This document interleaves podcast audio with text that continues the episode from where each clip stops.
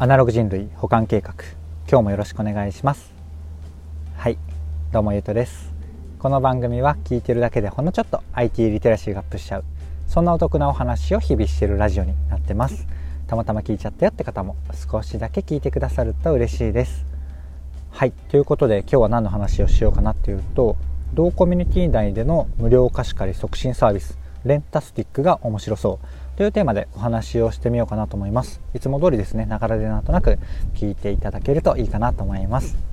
はい。ということで早速本題なんですが、今回ご紹介するのはタイトルにもあります、えー、貸し借り促進サービス、レンタスティックっていうサービスですね。これ元ネタのニュースも、えっと、僕が参考にしたのがあるので、iPhone 見られるような、あ、また iPhone って言っちゃったな。スマホの画面上をね、見られる状態の方はぜひそちらも見ながら聞いていただけるといいかなと思います。はい。で、このレンタスティック、何かっていうと、まあ、タイトルの通りではあるんですけどね、えっ、ー、と、住宅街、一角で、一括でこう作った、こう、一軒家のね、住宅街とか、マンション内とか、会社内とか、で、多分まだ事例ないですけど、大学内とか、そういう感じになるのかな。まあ、いわゆる、うんと、同じような、えー、ご近所さんとか、コミュニティ内、そういう中だけで限定されて、えー、その範囲で使える無料の、えー、なんか相互補助アプリみたいな、そんな感じですね。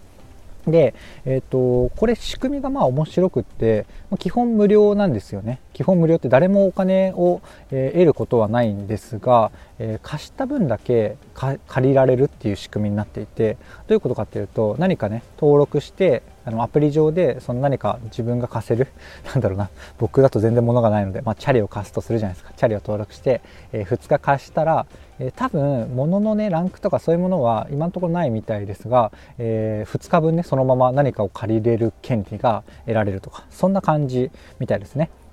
で、えーと、プラスでその C2C 的なその住民間とか会社内の人たちが用意をする、えー、品物を、えー、貸し借りもできるんですがなんかなんて言ったかな。ちょっと用語忘れたんですが、まあ、企業もね参入してまあこれは、えー、テストマーケティング的な要素が強いと思うんですけど、えまああとはブランディング的な要素が強いと思うんですけど、えそのコミュニティ内にどっかの企業ね例えば GoPro を貸しますって言って、え企業が提供する GoPro も借りることができると。それもね、チャリを2日レンタルしたら GoPro2 日借りれるみたいな仕組みみたいですね。で、えっ、と、もうちょっと、うん、懸念事項のところでいくと、あの年10万円の保険とかがあるみたいなので、まあね、10万未満のものを、えー、ひたすらね、C2C でここを回して、まあ、1個ダメになったらすぐやめれば、あまあ、10万以内のものだったらね、まあ、最大10万円の損に抑えることができれば、その保険内でね、保険が10万円降りるので、そのぐらいにね、あの、収まることができるので、そんなに、あの、不安じゃないみたいな、そんな感じみたいですね。はい。で、まあ、感想というか、こっからもう、なんだろうな、説明しようかなと思っていたところはこのぐらいなんですけれども、んなんか言い足りないことあるかな。まあでも多分大丈夫だと思うので、えっ、ー、と、あ、一個言うとすれば、なんかこ、まあ僕らね、使う方にはあんま関係ないんですけど、この、んなんか特許をこのどこだっけかな博報堂さんの子会社かなんかがこのレンタスティックっていうのを出していてそこがなんか特許を出してるらしいんですよね。ちょっと読み上げてみますね特許。自己所有資産を貸した時間分だけ人の資産を無償で借りられる権利権利が与えられるという独自のモデルを独占的にサービス提供可能となる特許を取得済みらしいのでなんか一応、えーと、なんかなんだろうな。さすがではあるんですけど囲い込みというか特許を取得しているみたいですね。まあ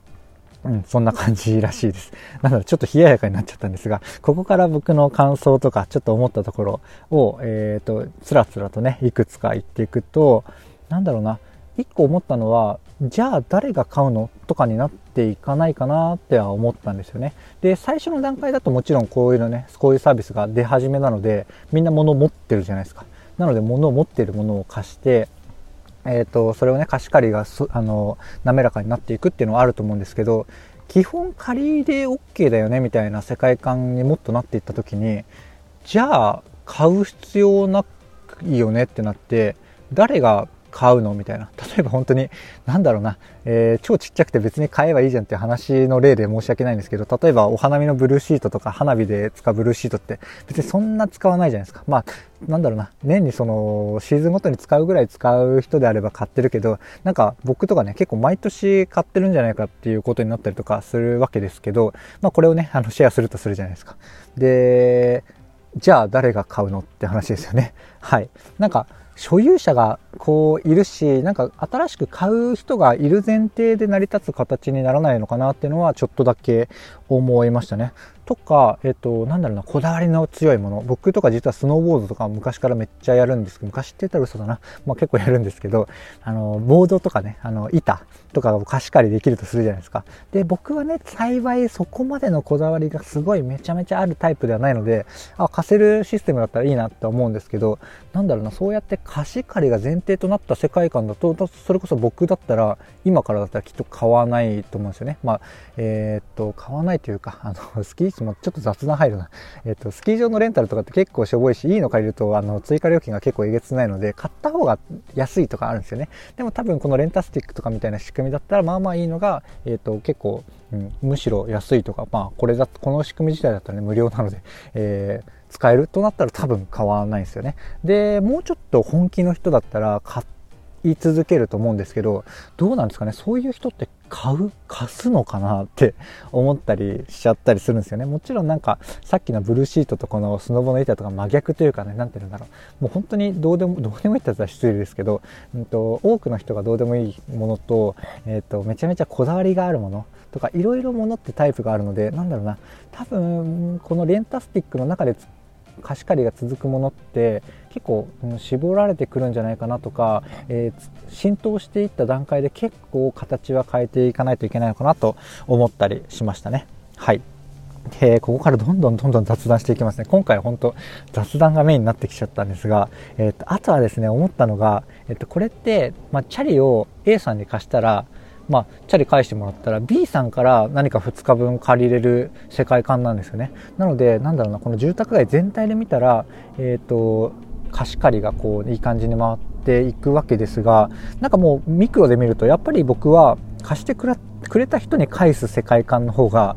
どちらかというと好きだなって思っちゃったんですよね。えー、っとまあこの何て言うんだろうな偏方性の原理とか言いますけど、まあ、そもそも返したくなるし、えー、っとまあ、とはいえ返すことが義務化されたりとか仕組み化されたら結構嫌なわけですよね。なのでどちらかというとなんかねもっとうん、もっと言うと何て言うんだろう。貸したくなる世界観。まあこれめちゃめちゃ難しいこと言ってるのはわかるんですけどそういう世界良くないですかねっていうまあ僕のただのぼやきだと思って聞いていただければいいかなと思います。例えばなんだろうなすごい安易な話で言うと、うん、貸して貸してもらって2コインゲットなんだけど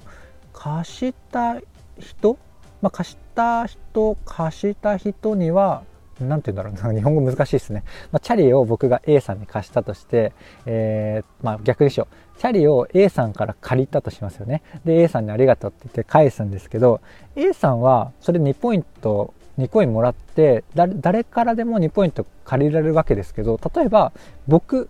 貸し、貸した相手に対してはもうポイント消費しないでね、なんか借りるようになるとか、そんな感じになると、なんだろうな、総量がどんどん増えていって、なんかちょっと、あの、崩壊するのかもしれないですけど、なんか僕の言った世界観には、うんまあみんながねこれに共感してくれるかわからないですけど、えー、ちょっと近づくのかなとか思ったりとか、うん、しましたね。はいというところら辺で雑談めっちゃ長くなってくるな。えっ、ー、と、もうちょっとだけ話か、話しますかね。あとは、なんだろうな、生み出したいエピソードが、うん、ご近所で醤油を貸し借りしますとか、えー、おかずをね、お裾分けしますとか、えー、田舎からみかんがめっちゃ届いたので分けますとか、そういうエピソードをこう自然に生み出す、うん、もの？だとしたら、これって結構このレンタスティックからの派生、とかじゃなくてなんだろうなこのもう C2C の貸し借りとかではない、まあ、もうなんかもう全く別のサービスからしか生み出されないんじゃないかなって、うん、なんとなくこれをね聞いた上でいろいろ考えながら雑談をする中で思ったんですよね。なんだろうな、うんと借りたから返すとか貸し借りすれば便利だよねっていう感情ではなくて、まあ、もしかしたらそこから、うん、生まれる感情かもしれないんですけど結局お裾分けするとかなんか、えーと、コミュニティ内だったら例えば僕だったらなんだろうなこのプログラミング周りとか、えー、何かでね得意な、ま、スマホの設定とかでもいいんですけど、えー、そういうのをねちょっと助けるとしたらやっぱこう同じコミュニティ内に属している感とか仲間だよね感がそうさせると思うんですよね。なのでなんだろうな例えば例えばで言うとやっぱ会社とかだと仕組みじゃないと無理だと思うんですよ。あの1万人とかの会社だったとしてなんか僕同じ会社だからといって全然知らない人に時間を使ってえー、と何かをね教えるっていうのはなんかちょっと、抵抗はあるんですよね。どちらかというとむしろこのスタイフでこういつも聞いてくださっているあのあなたのようなリスナーさんとかの方が、えー、と何か困ったらね何かしてあげたいですって思いますしね。だからなんだろうなちょっと話めっちゃそれてきてるんですけどなんか言いたいことは、えー、となんだろうなそういうお裾分けとかそういう助け合いの精神心ってそうやりたくなる動機起用因みたいなものってそのコミュニティに属している感とかだったり仲間感みたいなところまあ、家族に近いものだとは思うんですけどそういうなんかいい言葉が出てこないですけどそういうなんかつながっている感だと思うんですよね。なので、まあ、もしかしたらこのレンタスティックからきっかけでそういうところに広がっていく可能性はもちろんあるんですけどなんかもうちょっとダイレクトにそこの感覚をえ、増やすようなサービスができた方がその目指す世界観がもしねこの醤油を分け合うとかそういう話であれば近いんじゃないかなと思ったりしましたというねもう、えーと、多分34分だけこのレンタスキレンタスティックの話をして残りひたすら雑談というかそれ関連の雑談だったんですが、えー、このぐらいにしようかなと思います。こんな感じで僕の配信では Web とかアプリとかテクノロジーですね。今回はあの新しいサービスみたいなのをご紹介しつつどちらかというとねあのメインの話は僕の感想それを聞いた感想とか、えー、周辺の知識とか、えー、妄想の話とかそういう話がメインとなっており番組になっております。ちょっとでもねあのいいなとか役に立つなって思ってくださった方がいらっしゃいましたらねいいねとかフォローとかコメントやレターをいただけると嬉しいです。はい。ということで、今回の話は以上とさせていただきます。最後までお聴きいただき、ありがとうございました。ではまた。